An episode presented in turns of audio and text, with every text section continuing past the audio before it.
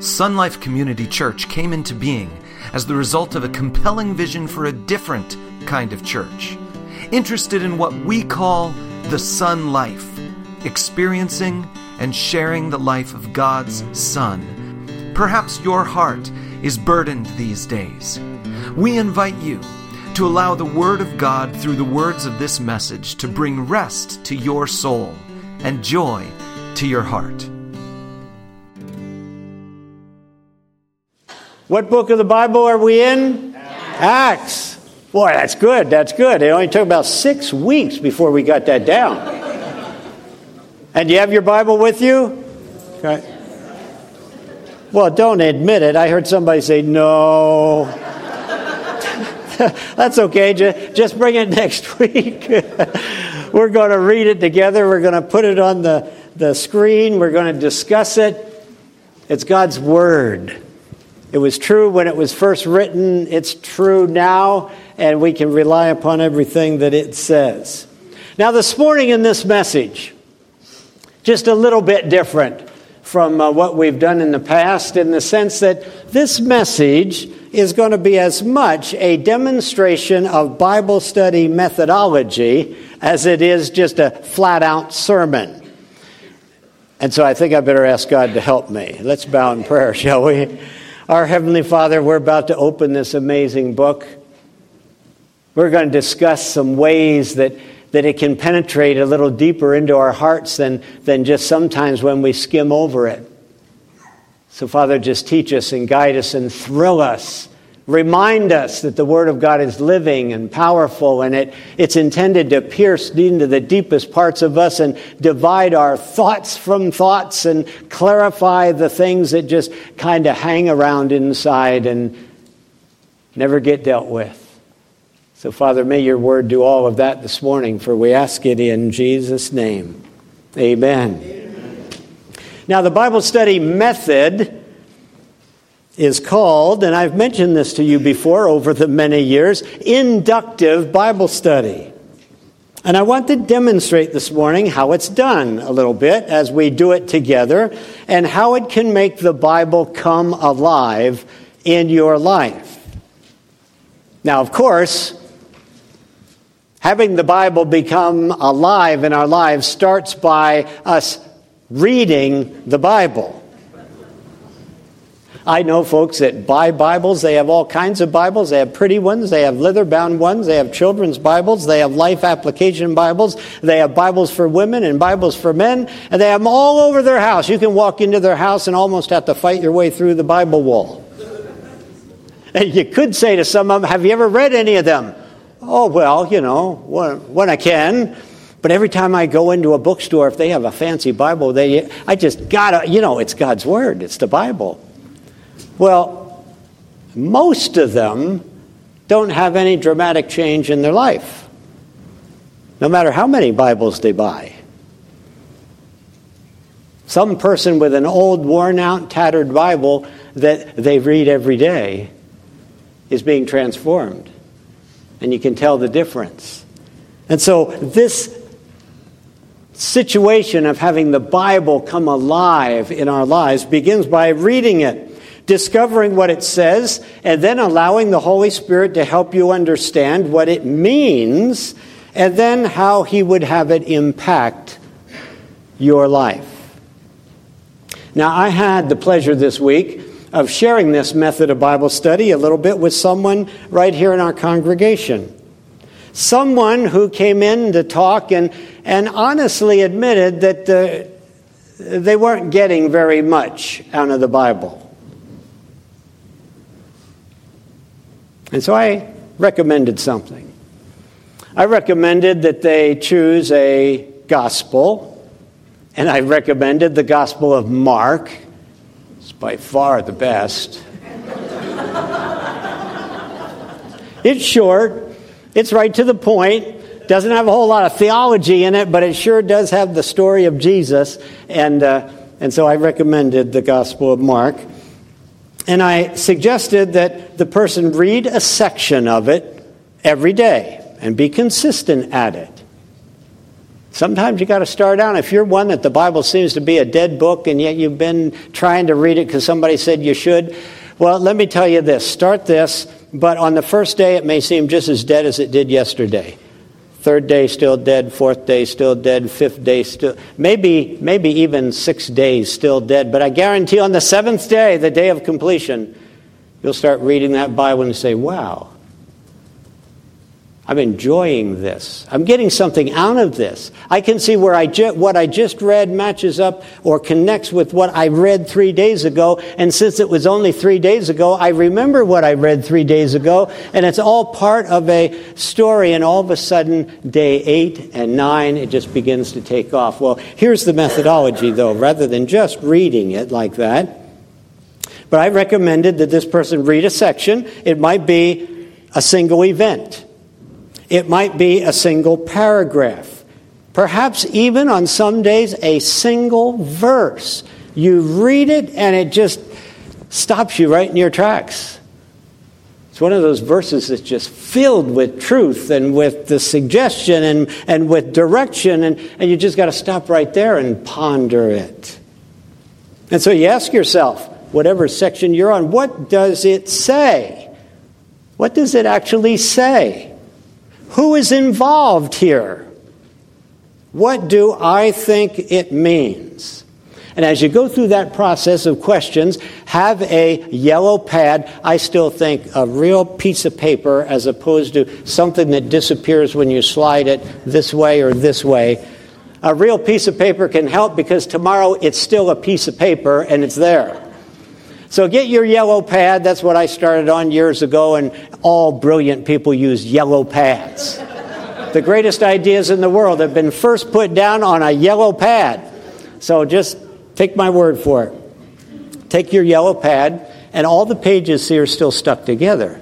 They're not just individual sheets, it's all there. It's like a little book waiting to be written. So take your yellow pad and write down, make this yellow pad a kind of journal of your comments on that scripture.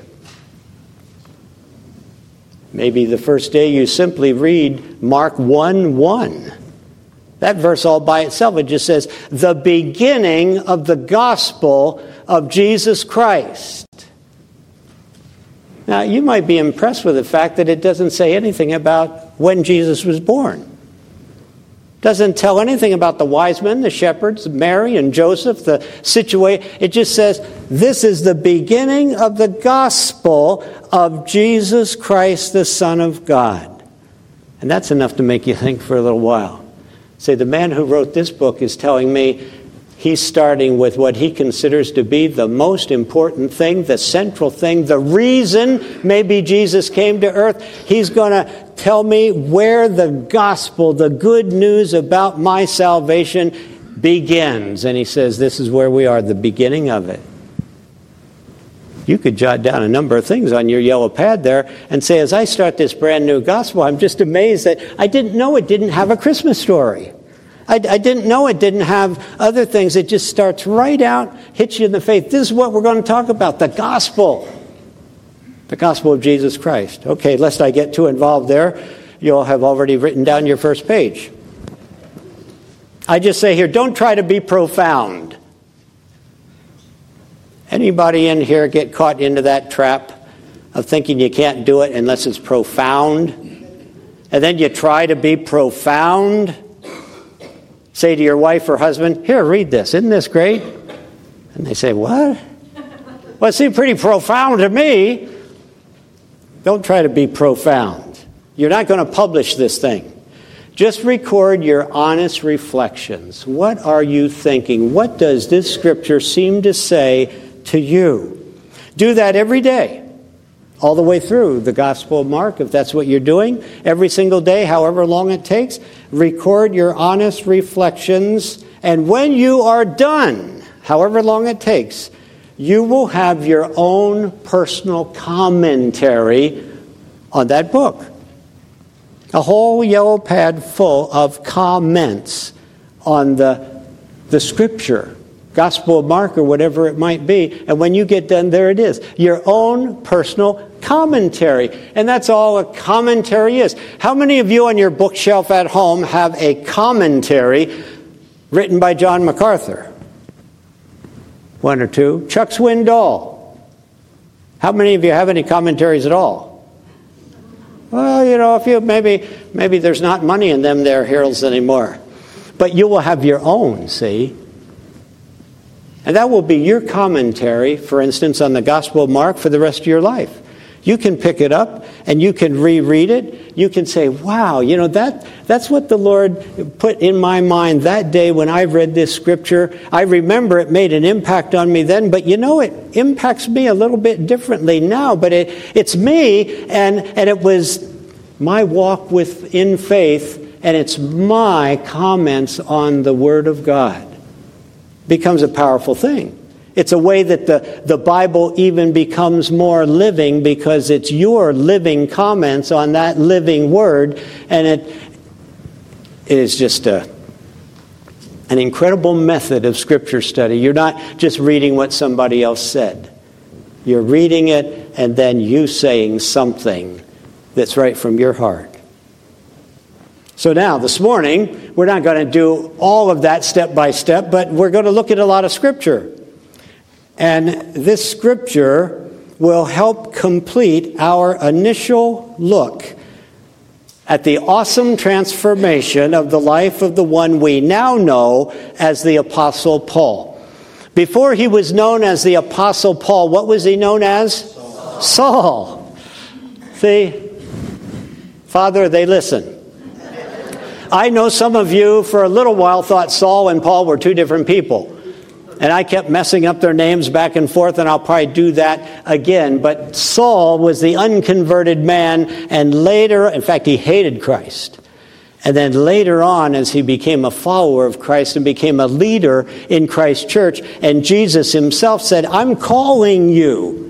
I'm going to designate you to be actually an apostle of mine, a sent forth one. And he became identified as the Apostle Paul and wrote all those letters in the New Testament that any one of them you can make your a personal commentary on. But today we're going to finish the little part in the book of Acts explaining about Saul and uh, and then Luke is just going to drop Saul right out of the record for a while. We're going to have about three chapters where he focuses on other great works in the early church. And then up by chapter 13, we're going to come back to Saul again. So this is the last we're going to hear his name for a little while. So let's make sure we get it wrapped up well. And so today, I want you to consider with me what I'm calling today's catch up scripture. This is a scripture we used last week, but it's kind of a bridge into this week, so here it is. And this is a scripture not from the book of Acts, but from the letter to the Galatian church that the apostle Paul, probably 25 years later, wrote. Everybody at that point knew him by the name Paul. 25 years had gone by become a great leader of the church. And he's sharing a testimony of what happened to him when he was known as Saul all those years earlier. So here's what he says Galatians chapter 1, verses 15 to 17. He says, But when God, who set me apart from my mother's womb and called me by his grace, was pleased to reveal his Son in me so that I might preach him among the Gentiles, that's a big, wordy way to say, when Christ broke into my life on the Damascus Road, when he knocked me right to the ground when I recognized this was a divine power that I was confronting, and I knew it was the Lord, I knew it was God Almighty, and I said, Lord, who are you? And surprisingly, the voice answered back, I am Jesus, the one you're persecuting, the one whose followers you are throwing into jail. I'm that Jesus. And Saul's life was forever changed from that moment on. He recognized Jesus had lordship power.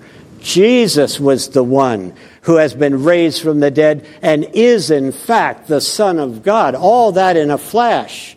And so he says, when God did that to me, when he was pleased to reveal his Son in me so that I might preach him among the Gentiles, now here's the point Paul's making I did not consult with anyone.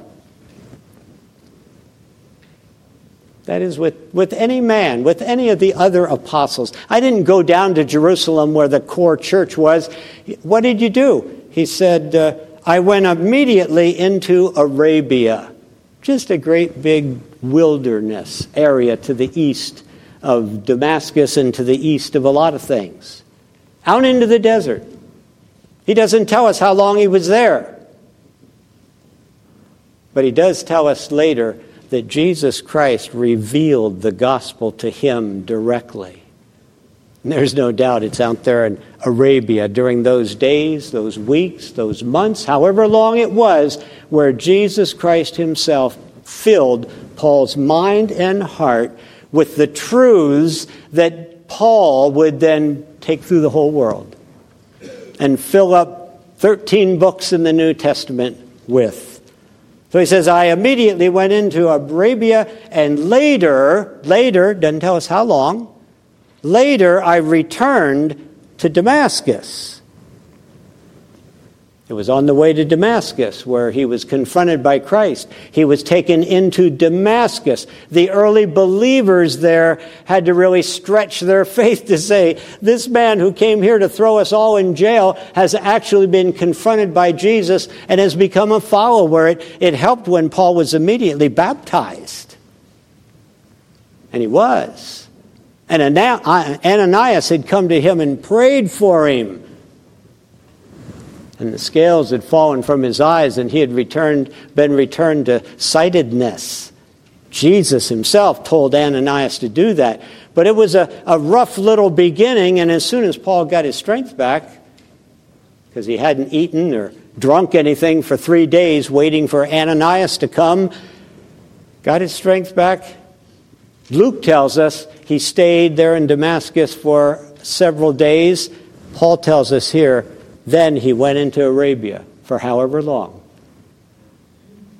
And it would seem Jesus Christ himself, no doubt through the means of the Holy Spirit, taught Paul and filled Paul with every truth of God that he would spend his life declaring, and the ones that we love to read in the books he wrote.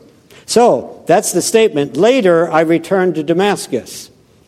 So, that was Paul's testimony. It fills in a gap that had been left in the book of Acts. It provides vital information concerning the passion with which Saul began this ministry, really, in Damascus. And so today's key scriptures pick up Luke's orderly account. Here's the first Acts chapter 9, verses 20 to 22. Now, when we read through there, we have Saul being confronted by the Lord on the Damascus road, being struck down, being made blind, Ananias coming to him, praying for him. Saul is baptized. He regains his strength after eating and being with the believers for a little while. And, and Luke, see, just says in verse 20, at once, at once, he, that is Saul, began to preach in the synagogues. See, between the word once and the name Saul is a, is a gap there that Saul is now just filled in for us in his Galatian letter. And so we can say here, at once, following Saul's return from Damascus, all pumped up by the Spirit, having been taught by the Lord Jesus himself exactly what the gospel message is going to be, at once, upon his return to Damascus, he began to preach in the synagogues that Jesus is the Son of God. That's a slightly different slant and emphasis on the gospel message than what the apostles in Jerusalem were preaching. The gospel that they were preaching centered in on the fact that Jesus has died on the cross as the sacrifice for the world, and he's been raised from the dead, and he's alive. And we are witnesses of that. Saul begins right off with, a, with an identity statement that goes a little bit beyond what, what has actually been the center, preaching that Jesus is the Son of God. And all those who heard him were astonished and asked, Isn't this the man who raised havoc in Jerusalem among those who call on this name? And hasn't he come here to take them as prisoners to the chief priest? Yet Saul grew more and more powerful and baffled the Jews living in Damascus by proving, next thing, that Jesus is the Christ. First point, he's God. He's the Son of God. Two, he's the one sent by God as our promised Messiah, the Christ, the anointed one. It's Jesus who is this.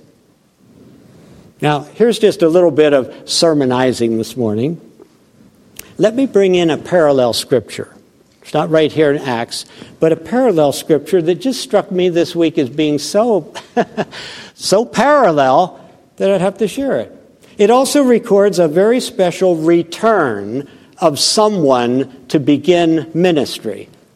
Saul returned from Arabia and hit the ground running, declaring these great, great truths, proving even that Jesus is the Son of God and Jesus is the promised Messiah. I mean, he just, he returned and in great power. Well, somebody else did that also. And so let's, this morning, let it be a framework in which we will follow through a comparison between those, these two situations. The other one we find in Luke chapter 4, verses 14 to 15. It says, now Luke also wrote this, and Jesus returned to Galilee. He had been other places a little bit, but he returned from Galilee from his 40 days in the wilderness. See, that's where he went right after his baptism. He went into the wilderness. 40 days, the Bible tells us how long he was there. And then Luke says, And Jesus returned then to Galilee in the power of the Spirit, and news about him spread through the whole countryside. He taught in their synagogues, and everyone praised him. Saul comes back from Arabia and begins preaching powerfully about the person of Jesus Christ. Jesus comes from the wilderness where he had been set aside for a while and begins to preach powerfully in all of their synagogues.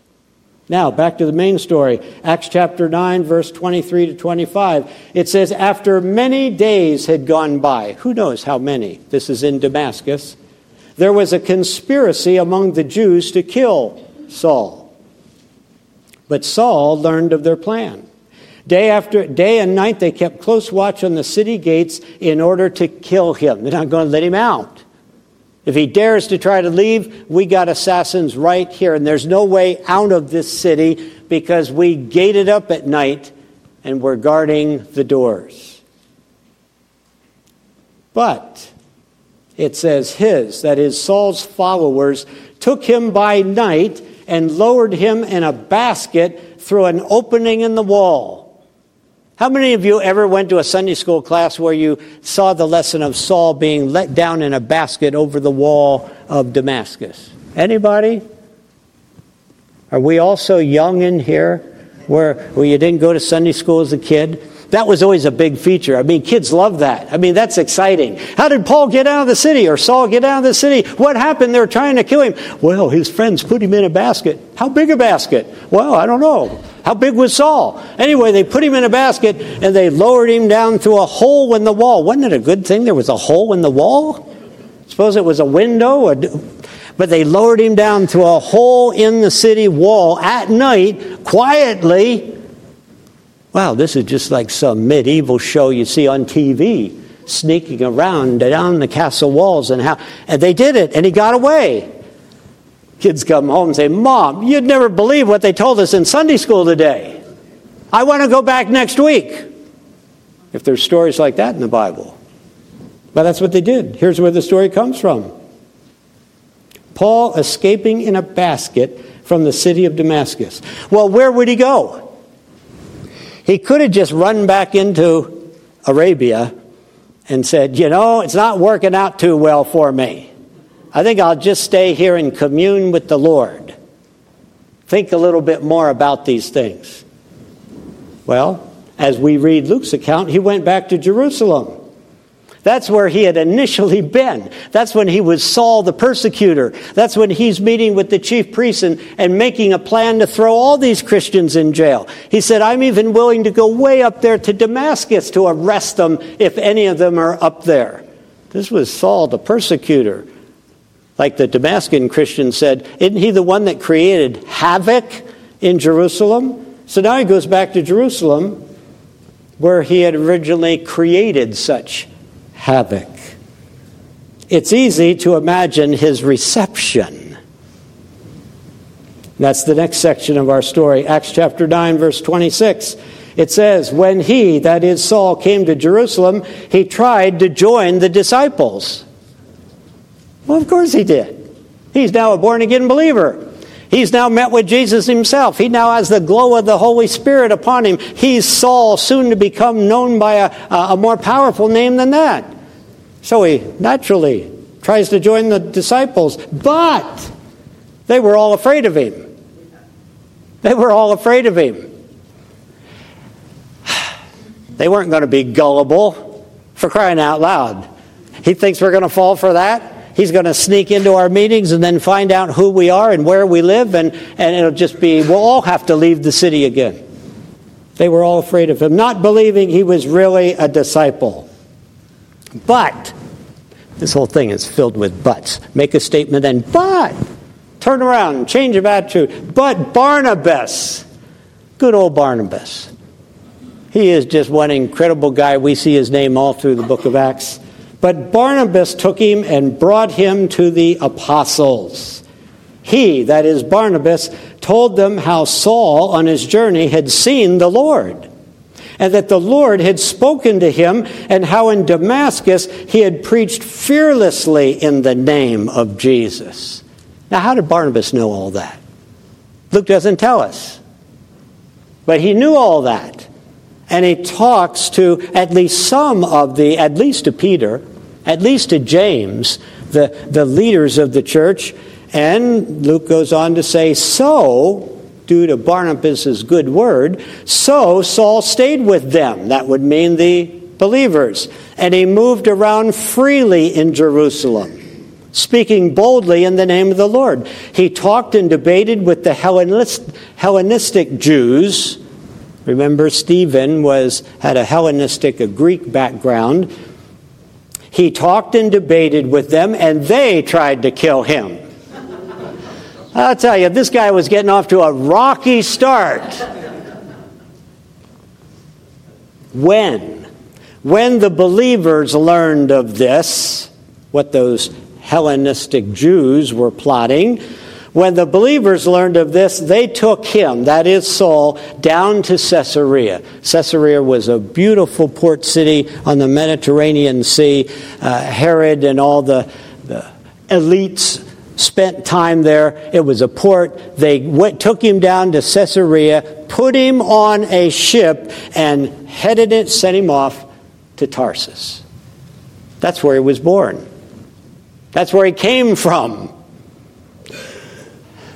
Aren't you, aren't you delighted the way that Christians solve problems? Have you ever had a problem where you just say, let's just ship it off? Let's just ship it off. We're not going to deal with it anymore. There's a little bit more than I want to deal with right now. Fire that guy. So they sent him off. Then, capital letters. And this is the Holy Spirit inspiring this, so I guess it was copacetic. It was okay. Wasn't quite time for Saul to turn into Paul and become a number one leader. Then the church throughout Judea, Galilee, and Samaria enjoyed a time of peace and was strengthened. Living in the fear of the Lord and encouraged by the Holy Spirit, it increased in numbers. Now, I, there's a part of me that hates to read that and think about that. Once we got Saul out of here, God could really bless the place. God could continue right on because the elements of peace, the elements of knowledge, the elements of, of fellowship among those of us who have been here from the day of Pentecost forward. I mean, those things we could just lean back on and, and delight ourselves in. Saul created such a ruckus. He wasn't here for Pentecost. He doesn't know our stories. He doesn't know who the, you know, how God's worked among us. And for some reason, Barnabas, who's been here from the very beginning, kind of sidled up to Saul, and, but uh, most of us didn't. We'll always be conflicted a bit about him. He was creating the stress, certainly in the church. So once he was removed, peace in the church came about again. And they were able to just declare the truth, do their ministry, and the unbelieving Jews around them and other unbelievers around them were able to just hear their message, and, and the Christians themselves were not at odds about this disruption in the force that has taken place. And so God honored that. It was probably God's we, it wasn't time yet for the next phase of Saul's ministry, but his ministry never was going to be centered in Jerusalem. And so they shipped him off. You can think about that a lot, just that whole story. You can make a lot of observations about it. I'd encourage you, in fact, to sit down this afternoon, maybe at halftime you guys, I'm not letting you off. The women can be sitting here during first quarter, second quarter, and then halftime comes and they say, Sweetie, look what I found about what Pastor Mark was talking about this morning. Isn't this wonderful? And he said, Well, you know, if they had just not blocked that punt, you know, we could be further ahead, or, or it could but give it a shot. Might be Monday, might be Monday. Sit down, go through these scriptures, and you try to just think yourself through them as the real life situation that they are depicting. Like some biblical master detective, just examine the facts, the story, and see what you see. Now, we're just going to sail through the last part that. That's the whole. We got the whole gospel content in front of us for the morning. Here, what I want us to do now is just, I want to share with you three what I would call observations that I would make that could grow out of this whole combined story, though you could add others as well. But let me just share three observations. It's like, okay, we read the story, we talked about it a little bit. What do we see here? What are some big, overarching kind of observations? So here's the first one I'd give you since I did tuck in that other story so that Jesus and Saul can be compared to each other, I want you to see that both, number one, both Jesus and Paul commenced public ministry after being sequestered for a time. Now, that's not a brilliant theological truth, it's an observation. It says, you know, we read the passage about Paul. He was in Arabia for however long. We read the passage, and then he began his real ministry. We read the passage about Jesus. He was in the wilderness for 40 years being ministered to and so forth and being tempted, and then he began his ministry. It's like uh, God worked the same way in both of them. Mark chapter 1, verse 12 is where it tells us Jesus spent 40 days in the wilderness being tempted by the devil and being ministered to, though, by angels. Those were 40 marvelous days. And then in Galatians 5 or 1, verse 12, and then 15, Paul tells us he spent an indeterminate time, we don't know how long, in Arabia where Jesus himself revealed the gospel message to him. Now, if we put those side by side, you can kind of draw out uh, the similarities between them. Perhaps that observation will lead to some practical application in our lives. But the observation is both Jesus and Paul commenced public ministry after being sequestered, set apart for a time. Here's now a second observation we can make from this side by side presentation. And I admit, I admit this one comes as I allow my natural curiosity to look a little bit more carefully at the Jesus side of this comparison. But you would do the same thing, wouldn't you? So here we go. Second observation both of their ministries, especially their initial ministries, raised puzzling questions. Matthew chapter 13, verse 55, it says, The people said, Isn't this the carpenter's son? That account is Jesus not only went to Galilee, he went right to his hometown of Nazareth. And he began to speak there in the synagogue, talking brilliant things. But the people said, Isn't this the carpenter's son? In other words, they could say to him, Who do you think you are? Or they could say to each other, Where did he get all this stuff? We've never heard anything like this. Isn't this just the carpenter's kid? And then in Acts chapter 9, verse 21, the people said regarding Saul, Isn't this the man who raised havoc here in Jerusalem? Or these are the Damascus people in back there in Jerusalem. The point being, what are you up to now? What are you trying to pull over on us? We heard about you down in Jerusalem. Now here you are up in Damascus and you're preaching positive about Jesus. Down there you were condemning everyone who followed Jesus. What are you up to now? Second observation. Both of their ministries raise puzzling questions. Here's the third and final observation of the many, perhaps it could be drawn. Here it is. Both of them jumped in with both feet. They didn't start casually. They didn't just dip their toe in the water and then up to your knee and then, no.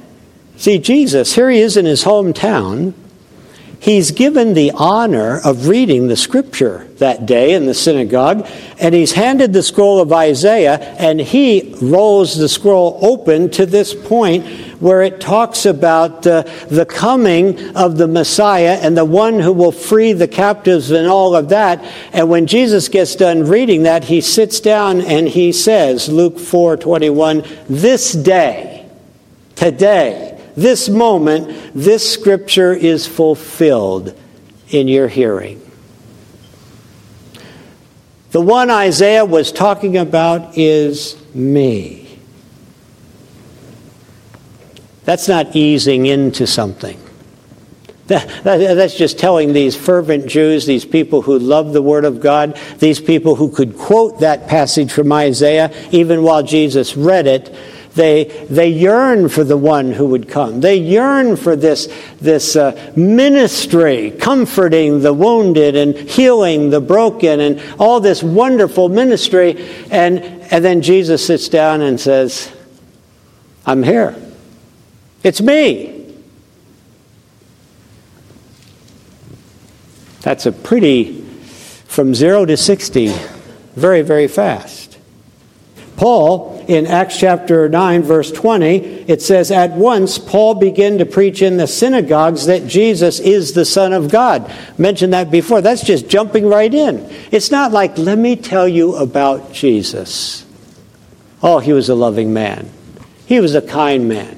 God worked miracles through him. Jesus called, you know, just ordinary men, fishermen and stuff like that to follow him. He, he could choose any one of you. You don't have to be special. You, there's all kinds of ways you could get into talking about Jesus. And, and he just walks into the synagogue. These are Jewish people. Our God is one God. He walks right in there and he says, I want to declare to you that Jesus Christ is the Son of God. I met him in a fire from heaven. You see, we could say both Jesus and Paul cut right to the chase. I can hear Jesus say, I'm the one the prophet Isaiah was talking about. So listen to what I say.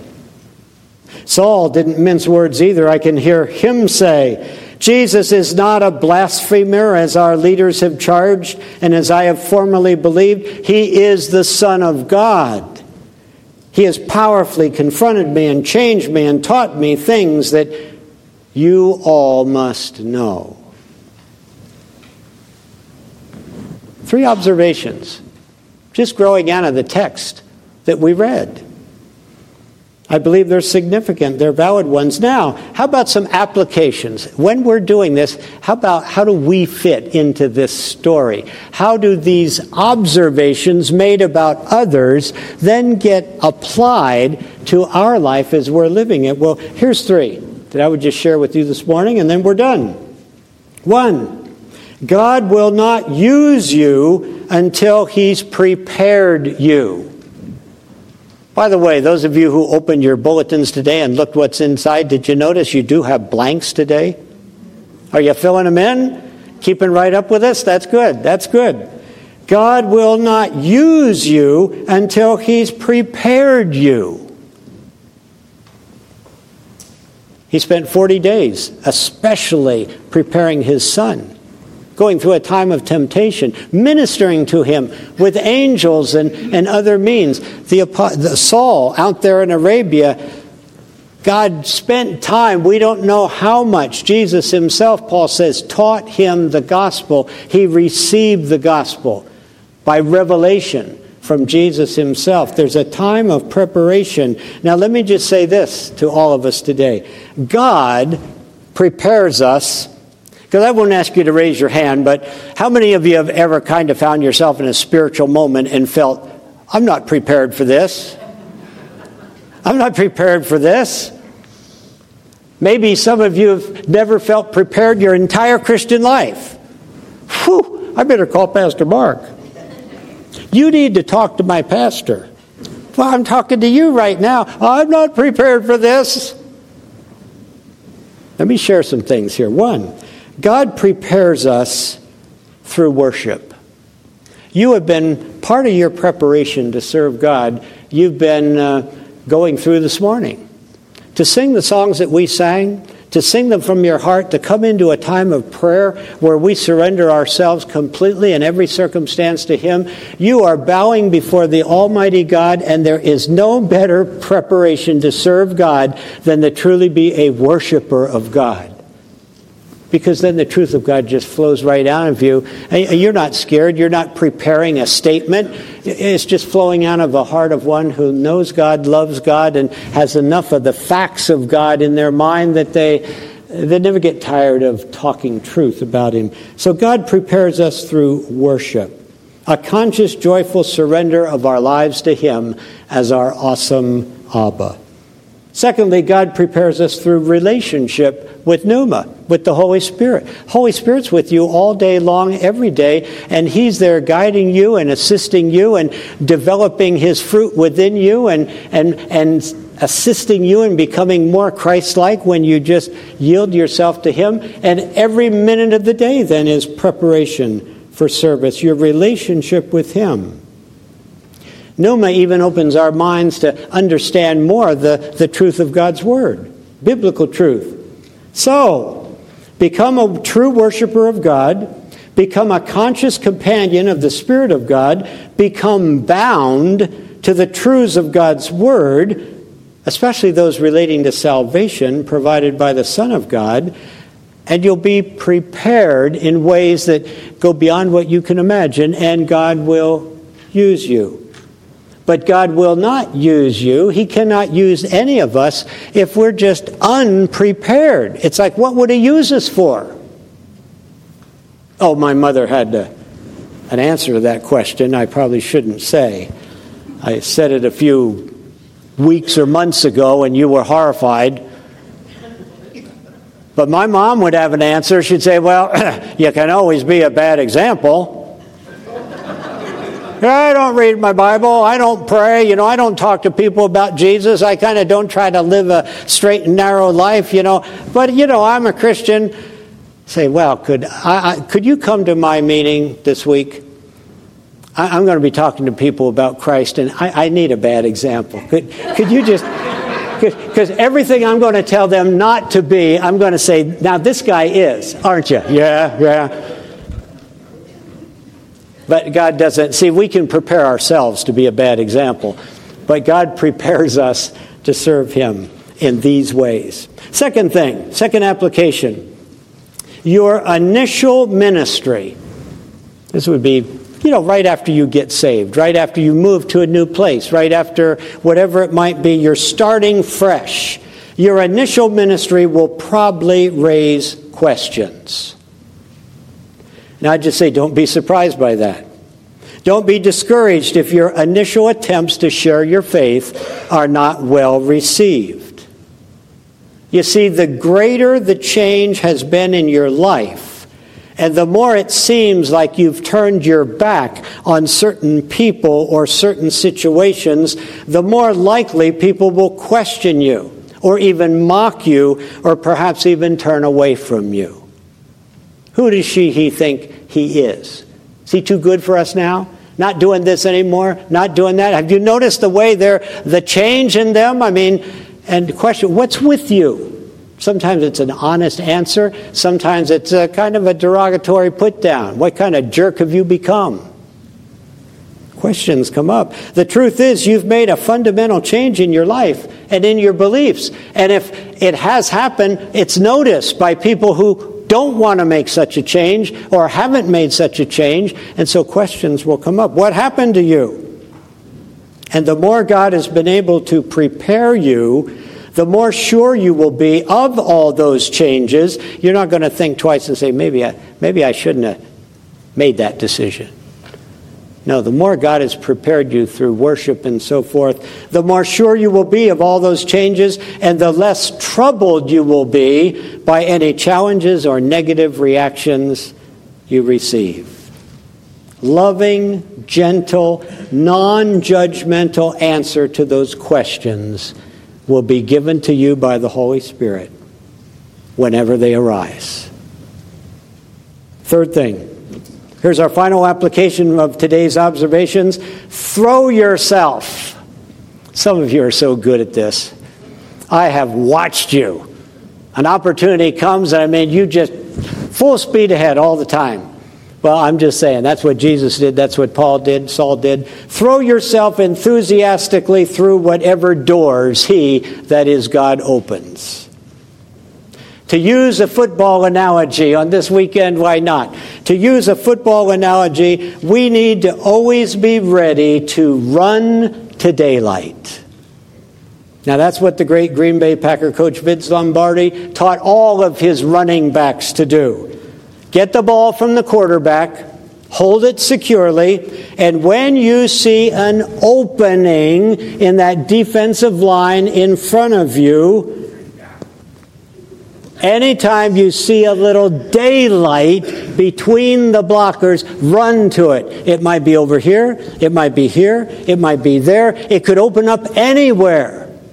The key is for you to be alert, and when you see the opening, run to the daylight that you see on the other side of it. Now, the truth is, in the Christian life, the ball is handed to us every single day. We should always be eager to gain a little yardage. When God opens a hole, that is a door, an opportunity, we should throw ourselves enthusiastically through it and see what we can gain for His glory on the other side. So, with that analogy in mind, here's today's final thought. Nothing is as exciting or as unpredictable as serving the Lord. It's a marvelous, keep on your toes kind of life. Life is unpredictable, but God's Spirit is faithful. And we have folks in this church, a lot of you really, but every now and then I get to see one of you just throwing yourself through a door of opportunity that, that just blows my mind. It may involve a great investment of time on your part. It may involve you putting your resources at the disposal of, of someone else or helping someone else, but just throwing yourself right through that door and say, We will, for Jesus' sake, we will step in here. And it's a marvelous thing. You're gaining ground, might even be scoring a touchdown.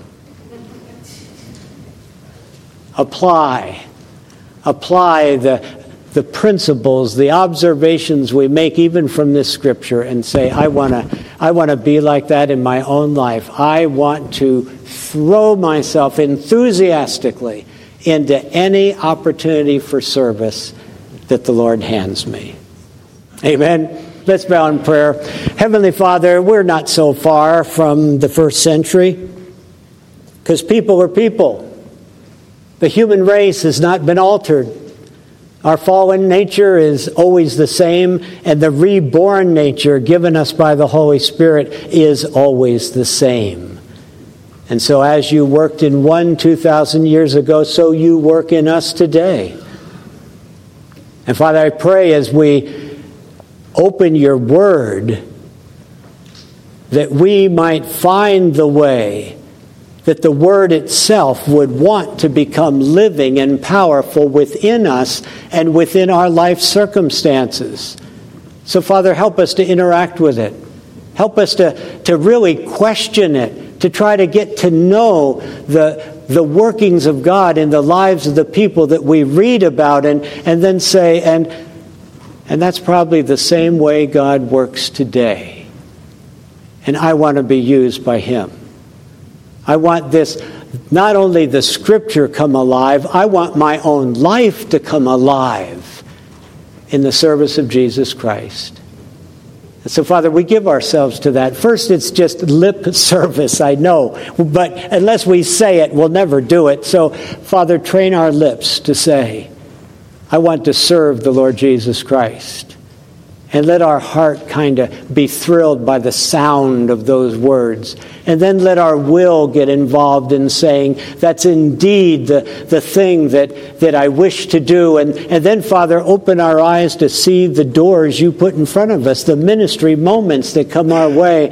And may we, may we not think ourselves out of them, but may we just lovingly work ourselves into them. And I thank you for all in this congregation over all these years that have been faithful to do that. Bless us now, we pray, this coming week in Jesus' name. Amen. We hope this message has inspired you to live the sun life together with us. If you are near Apple Valley, California this weekend, we invite you to join us in person Sunday morning or through our live broadcast. All the details are on our website at Church.com.